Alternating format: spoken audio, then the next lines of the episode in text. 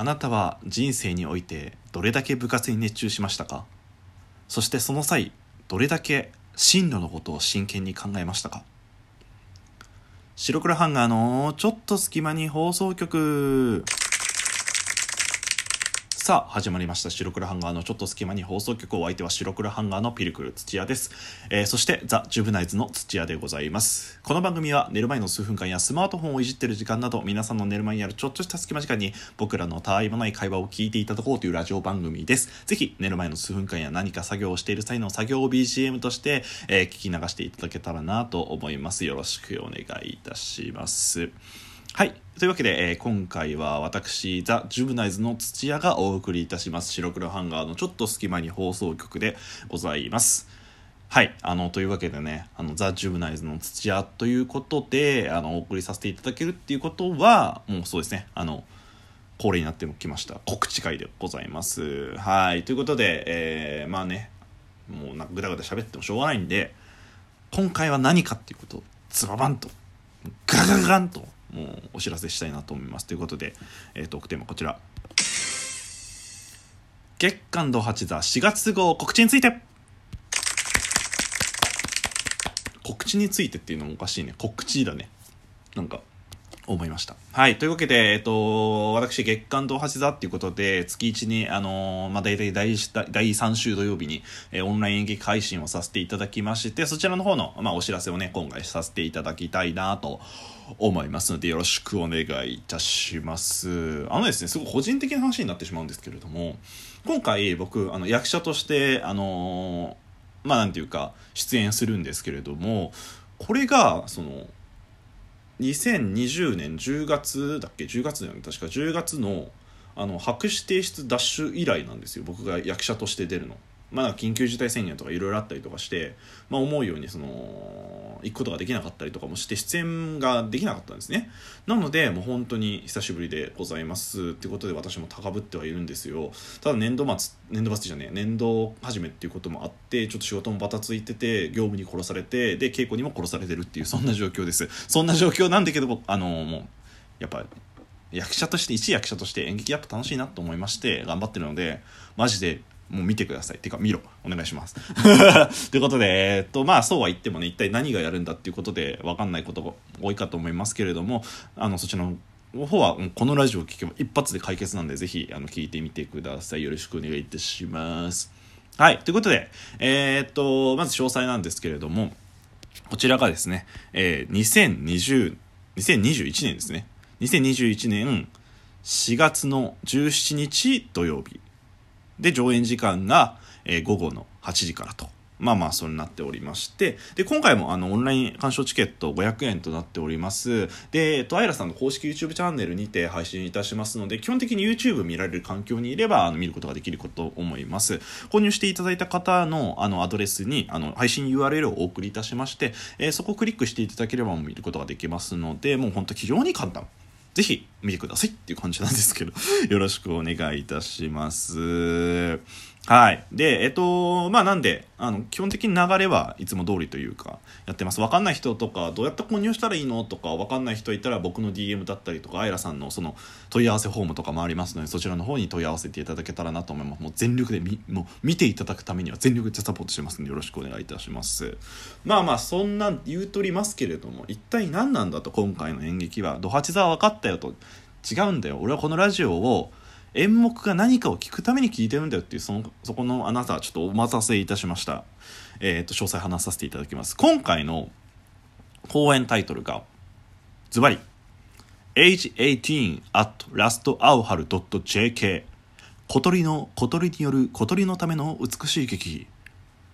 となっております。はい。もう圧がすごいもう情報型タイトルだけ情報型となって。もうなんかこう最近情報型ですよタイトルで情報型が多いなってすごい思いますね。はい。えっ、と一応詳細というかまあこれ、えっと、フライヤーからちょっと直接引っ張ってきた講演内容を、えー話させていただきたいと思います。コミュニティスペースアイラ富士宮の美容番長小鳥が高校時代の葛藤を今こそ振り返るメモリアル劇。あの頃の私にとって部活は彼氏で進路はいい名付けだった。何言ってんの？高校生の成長って美しい。倍大人になった小鳥。だいつも思うんだけど、講演内容が講演内容してねえんだよな。これうちの主催が多分ね、作ってるんですけどね。な、あの、そういう感じで、あの、ちょっと今回に関しては私も出てて内容も把握してるんで、もうちょっと皆さんに興味そられるというか分かりやすいものを、をあの、話させていただきたいと思います。えズバリ、あの、内容としてはまあでもこれです。あの、主人公が、まあ本当コミュニティスペースアイラ富士宮っていつも月間ドハシでやらせていただいてるところの、えっ、ー、と、ビューティー部っていう、そのメイネイルだったりメイクっていうのをやってる子なんですけれども、まあ、この子の、まあ、高校時代のお話をちょっと振り返るというか、あのーそうですねメモリアル劇みたいな形になっておりましてであの頃私にとって部活は彼氏で進路は言い名付けだったっていうことでこの面白いなってこれすごい相手はすごい面白いなと思ったのは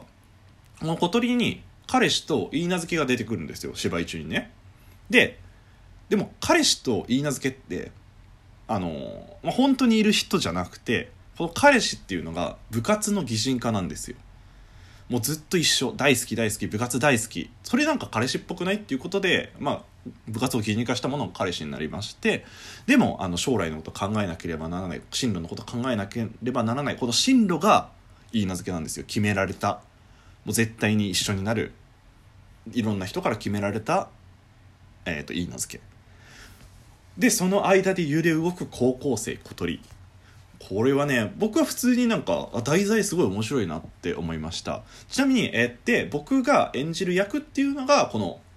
彼氏なんですよ。小鳥の彼氏、まあ、部活ですね。部活を基準化したものとなっております。で一体その小鳥がその高校3年間で部活とどう向き合ったのか彼氏とどう向き合ったのかその中で自分の道進路を決めなければならない時言い名付けとどう向き合ったのかそしてどういう道を選んだのかそういったものが、あのー、もう分かる。本当に小鳥のためにも書いてあるんですけれども小鳥の小鳥による小鳥のための美しい劇なんですよ本当に。高校生ってやっぱ多感な時期でいろいろ考えるじゃないですか。あの部活に一生懸命取り組んだ人もいると思う。僕もそうなんですけど部活が大好き部活が一番部活のために学校行ってる。だけどやっぱり進路先のことは考えなきゃいけないし親からも言われるし、えっと、先生からも言われるし仲間たちもそういう話をする部活だけを見てることわけにはいかない。言い名付け進路をしっかり見据えなければならない。そこで揺れ動く小鳥。もう本当にねなんか全高校生を経験したことがある人は共感できるんじゃないかななんてことをちょっとだけ思います。その中で主人公である小鳥が一体何を選んだのかどう選んだのかなぜその選択をしたのかっていうことがよくわかるのかなと思います。はい。まあ概要としてはなんか結構ちょっと深いんじゃないかともすれば深いんじゃないかって思ったかもしれないんですけどあの見ていただく分にはいつも結果ド発をご覧になってる方は分かると思いますけども本当にわっしょいわっしょい。楽しいよっていう楽しく見ることができるかなと思いますし結構その、まあ、部活を擬人化してみたいなことを言っておりますけれども、まあ、基本的には人物として部活は出てきますのでなんか非常にその動きだったりとか分かりやすいかなと思います。この彼氏が部活だったんだな言い名付けが進路だったんだなっていうことを認識してみると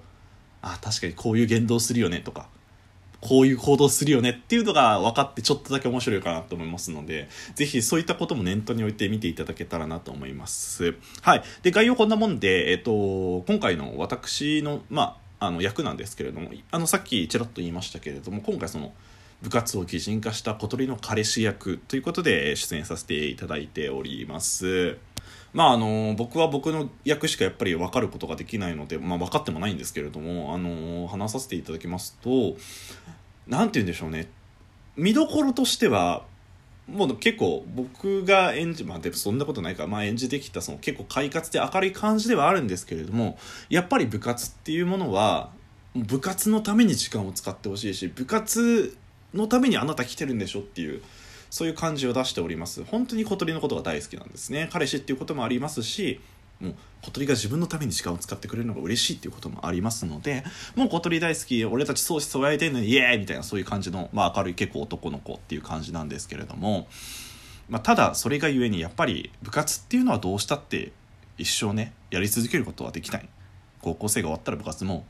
まあ強制的に終わるわけですよ。なんでそのまあ、今までこう離れていったことも含めてちょっとだけなんていうかまあ、メンヘラチックというか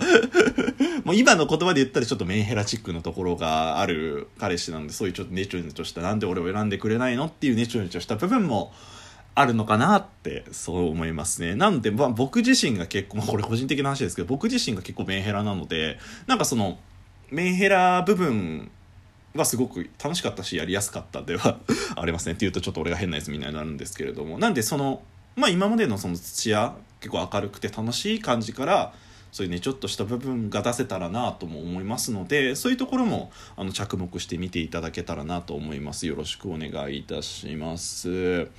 で他にも仲間たちは白紙テイストダッシュで共演したその竹俣さんという方が進路をやられたりとか今回初共演ですね。あの主人公小鳥を演じるのはあのまあ本当名前の通り小鳥なんですよ。僕はプリンセス小鳥姫って呼んでるんですけど。だったりあの僕の高校時代のガチな演劇部のの先輩だったかなさんが先生役として出てたりとか結構あのあとあいらコミュニティスペースあいら富士宮のビューティー部っていう小鳥が所属してるなんかメイク集団がいるんですけれどもまあその仲間たちもちょっと客演といった形で出ていただいたりとか結構今までとは違ったなんか本当アエラのオールスターズみたいな 感じでしていろんな団体から引っ張ってきてるのでそういうなそれぞれの演技っていうのも注目なのかななんてこと思います、まあ、結構やってて楽しいですね。やっぱ高校まあなんか部活ではあるんですけど高校生っていうことで楽しく演じさせていただきますしそういうまあなんかメンヘラチックなところも、えー、楽しく演じさせてもらってるんで、ぜひ、あの、見ていただけたらなと思います。また何か不明、あの、ツイッターで、あの、1、1分、1ツイートでわかるシリーズ僕、この概要でやってるので、そちらも僕のツイッターもチェックしていただけたらなと思います。はい、4月17日8時からですよ。その前にチケット購入お願いいたします。もう販売しておりますね。ぜひ、あの、概要欄から飛んでみてください。お待ちしております。お相手は白黒ハンガーピルクル土屋と自分の合図土屋でした。じゃあね